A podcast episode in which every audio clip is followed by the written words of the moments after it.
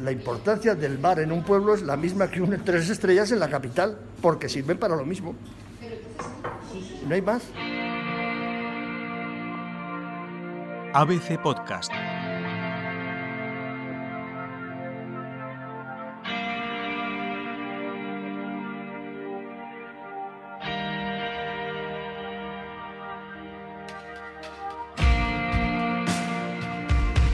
Hola, muy buenas, soy Rosalén. Hola amigos, soy Alex de la Iglesia. Soy Pancho Barona y quería mandar mi abrazo solidario y mi apoyo incondicional a la gente que gobierna los bares, a la gente que habita los bares.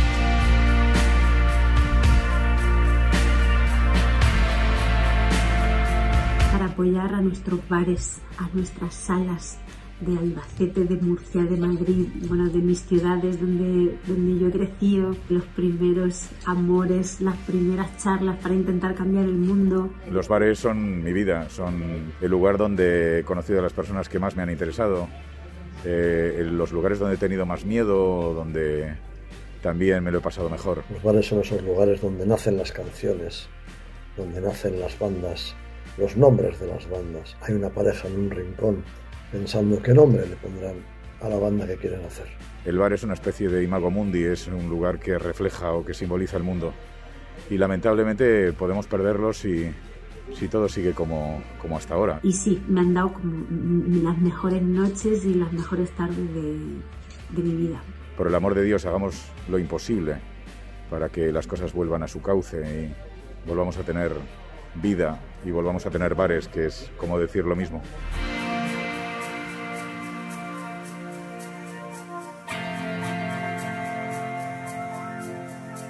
Cuenta Juan Fran Alonso en el especial Bares La Gran Extinción que publicamos en ABC que Daniel Bañón abrió la coctelería Farándula hace dos años cerca del Retiro en Madrid, que en agosto de 2019 inauguró la terraza y que le iba bien hasta que llegó marzo. En 2020, según datos de Hostelería de España, pueden cerrar un tercio de los establecimientos del sector. En los últimos ocho meses ya lo han hecho unos 65.000 bares, restaurantes y hoteles, según sus cálculos, una cifra que podría rondar los 85.000 en restauración a final de año. Pero hay quien cree que el mal momento de los bares tradicionales venía de antes, de la crisis de 2008 y de un cambio de hábitos de vida. Hostelería de España justifica el descenso continuado del número de bares, casi 21.500 menos en 2019 respecto a 2010, por las nuevas tendencias de consumo en las ciudades, el éxodo de los jóvenes en el mundo rural y el envejecimiento en los pueblos. Porque es que además también viene la gente de los pueblecitos de al lado que no solo vienen de aquí del cubo, es que también vienen los de al lado, que no tienen bar ni tienen nada, ¿sabes? Y también son los que vienen y te encargan, también son los que vienen y te, almuerzan. Luego también si hay alguna obra en los pueblos de al lado te vienen aquí a comer, ¿sabes? El bar El Horno es el único que hay en Cubo de la Solana y otros pueblos de alrededor. Cubo de la Solana es un pueblo de apenas 50 habitantes al que se llega por la carretera provincial 3001 de Soria. Amalia Escuín regenta el horno junto a su marido Miguel Ángel Ramírez. Lo cogieron hace dos años, llegados desde Alicante. Que no me parece nada mal el toque de queda, ¿eh? Porque dices, vale, pues tal. Lo que pasa es que también hay que acostumbrar a la gente, ¿sabes? A que no vengas a las 9, vente a las 8. Si quieres, si quieres disfrutar del bar, si quieres echar la partida, si quieres comer, si quieres cenar. Hay que cambiar un poco las costumbres, la verdad. Incluso a las 10 ahora me parece muy precipitado. Vale, pues entre semana a las 10, pero jolín, vamos a dejar de margen hasta las 12 los fines de semana para que la gente pueda venir a cenar. Porque sí que hay gente de los pueblos de al lado que, cuando viene, pues los suele venir los viernes a cenar. Ya que estamos, pues mira, como no tenemos nada en casa, pues nos vamos al bar del cubo y nos echamos ahí una cenica y una cervecita.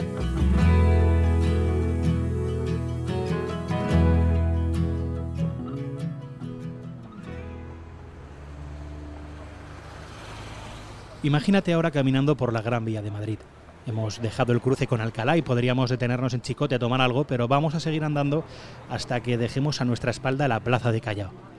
Echamos un vistazo, casi todos son establecimientos de comida rápida, grandes cadenas, pero hemos quedado y no podemos llegar tarde, así que no nos podemos detener. A la izquierda tenemos los cines Capitol y un poquito más adelante estamos a punto de cruzar San Bernardo. Si girásemos y llegásemos a Marqués de Leganés, terminaríamos en Mónaco, la clásica sala madrileña que también se ha visto afectada por la pandemia. Pero es por la mañana y tenemos que seguir caminando un poquito más. Aquí en el Teatro Lope de Vega sigue rugiendo el Rey León.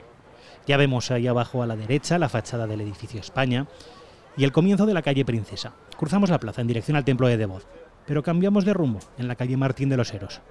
Aquí en el número 11 está la librería 8 y medio, especializada en cine y con un pequeño café que ahora no puede utilizar la barra. En una de las mesas, dos de los actores más conocidos de nuestro país nos esperan para charlar sobre bares. Son Alberto San Juan y Javier Cámara. Ser actor y estar detrás de una barra e incluso encima es algo muy habitual.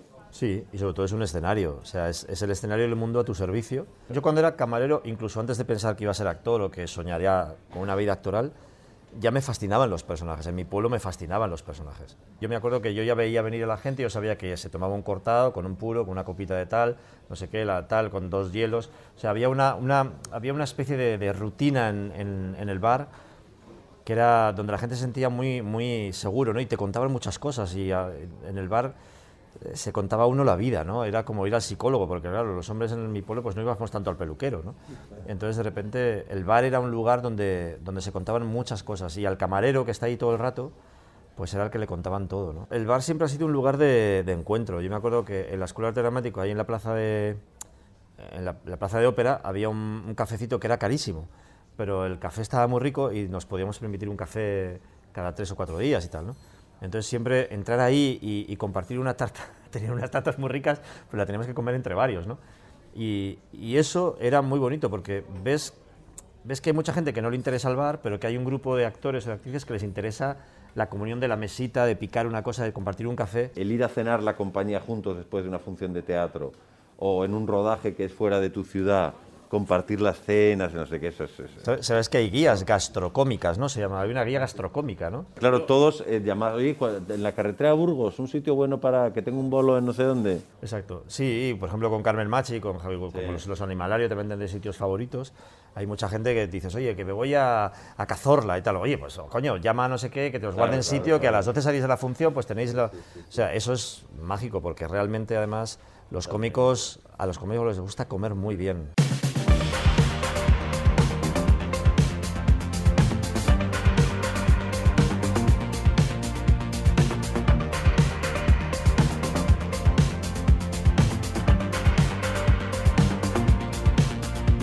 El mundo audiovisual ha dado lugar a escenas que todos recordamos en bares. En las consecuencias del amor, Tita Di Girolamo observa cómo pasa la vida desde la cristalera del bar del hotel en el que vive. Una vida que ahora pasa entre pantallas, entre pantallas, pero también entre bares. No hay nada que no pueda suceder en un bar. Al ritmo de la melancólica banda sonora de Jan Tiersen, Amelie se enamoró de Nino en el café de De Moulin. Rick curó su corazón roto escuchando a Sam tocar el piano en Casablanca. Y Meg Ryan fingió un orgasmo que todavía tiene a Billy Crystal pasmado. Uma Thurman y John Travolta pusieron la música y menearon el esqueleto en Pulp Fiction. John Wayne bebió y se peleó en la taberna del hombre tranquilo. Y William Mooney se cobró sin perdón su prometida venganza. Ava Gardner no podría vivir en un mundo sin bares, como demostró con sus huelgas en España, del mismo modo que tampoco podría Woody Allen sin sus cafés, los westerns sin los saloons o el pony pisador sin una buena jarra de cerveza. El cine, como la vida, hay que celebrarlo con café muy cargado, una buena pinta o un chupito de tequila. Lucía Cabanelas. Puede que Josh Wendt sea el tipo que más veces ha entrado en un bar y le hayan pillado las cámaras. Fueron casi 300 capítulos en la serie Cheers y alguna más como homenaje en cómo conocía a vuestra madre y en Los Simpson. El Badabing, en el que Tony Soprano tiene su oficina, nos recuerda también una de las series españolas en las que triunfó el recurso. Los ladrones van a la oficina. Hasta en la reciente Antidisturbios hay una escena importante en un bar. En nuestro país, por supuesto, el escenario es sagrado, el casi que no a la taberna de los Serrano. Un brindis por los bares de la tele que nos dejan beber en series y las consecuencias de la resaca. Federico Marín.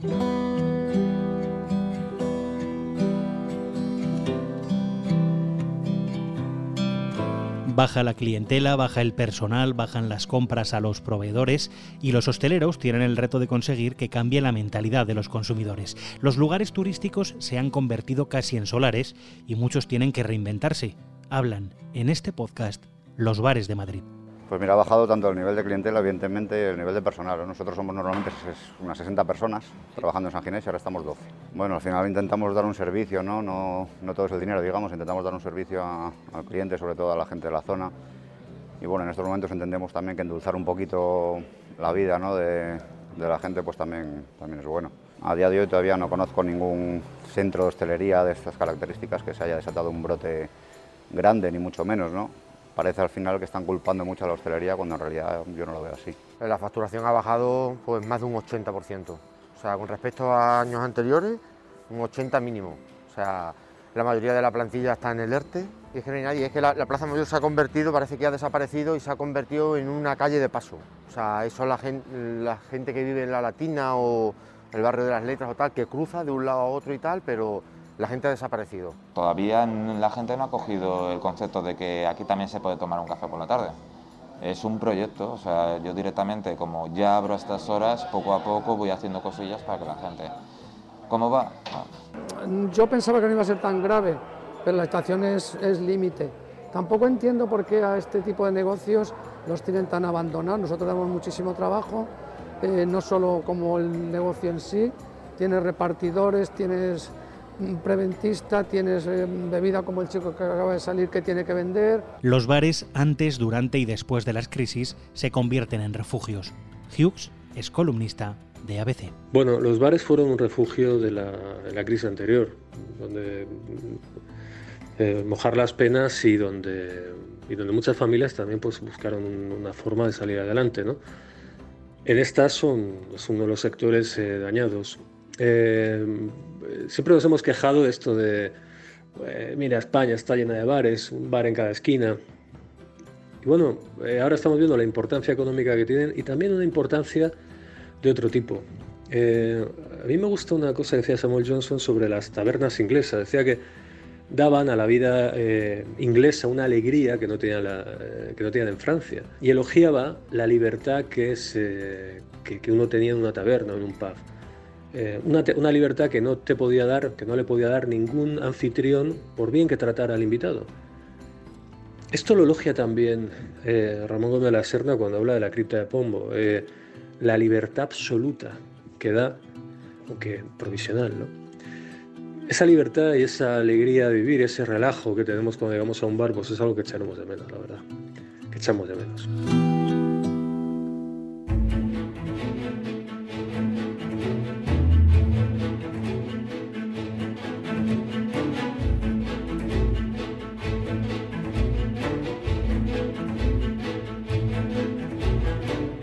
Por cierto, que tirando de historia, ya en el año 512 a.C.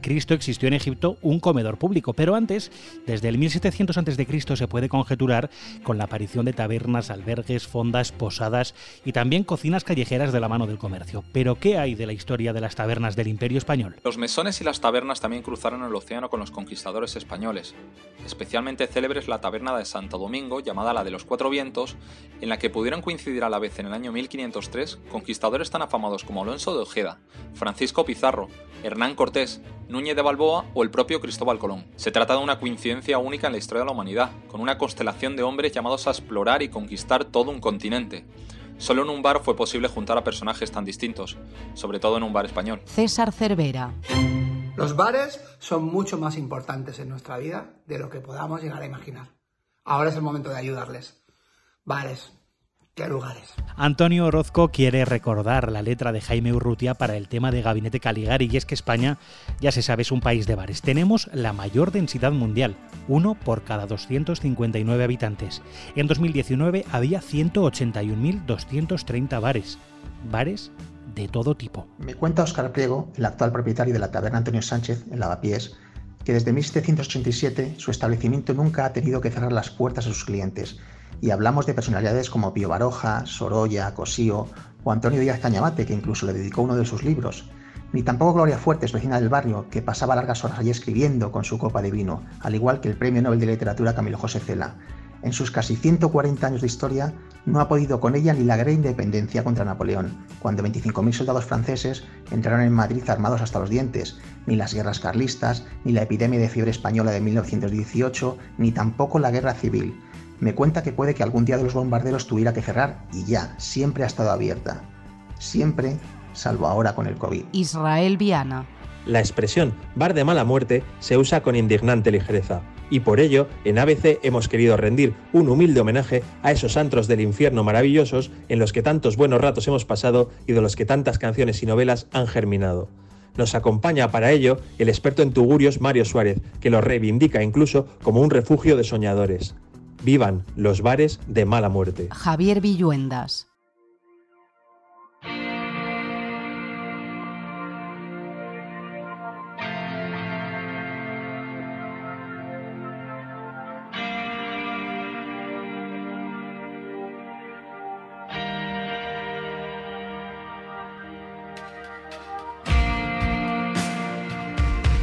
Se baja la persiana y así terminaban las noches para muchos, pero las previsiones de numerosos establecimientos han empeorado con el nuevo estado de alarma y con el toque de queda. El horizonte no deja ver signos de recuperación y la noche dibuja ahora calles vacías y letreros apagados. Muchos bares no encienden ya sus luces y poco a poco se convierten, como decían unos hermanos de Cornellá, en el bar sin nombre.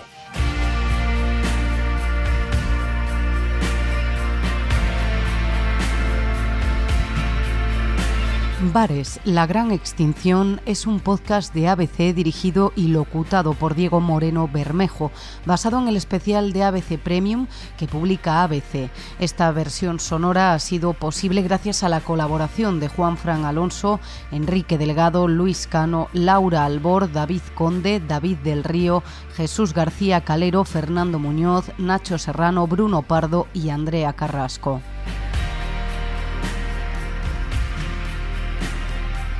Puedes escuchar todos los episodios en abc.es, iVoox, Wanda, Spotify, Apple Podcast y Google Podcast.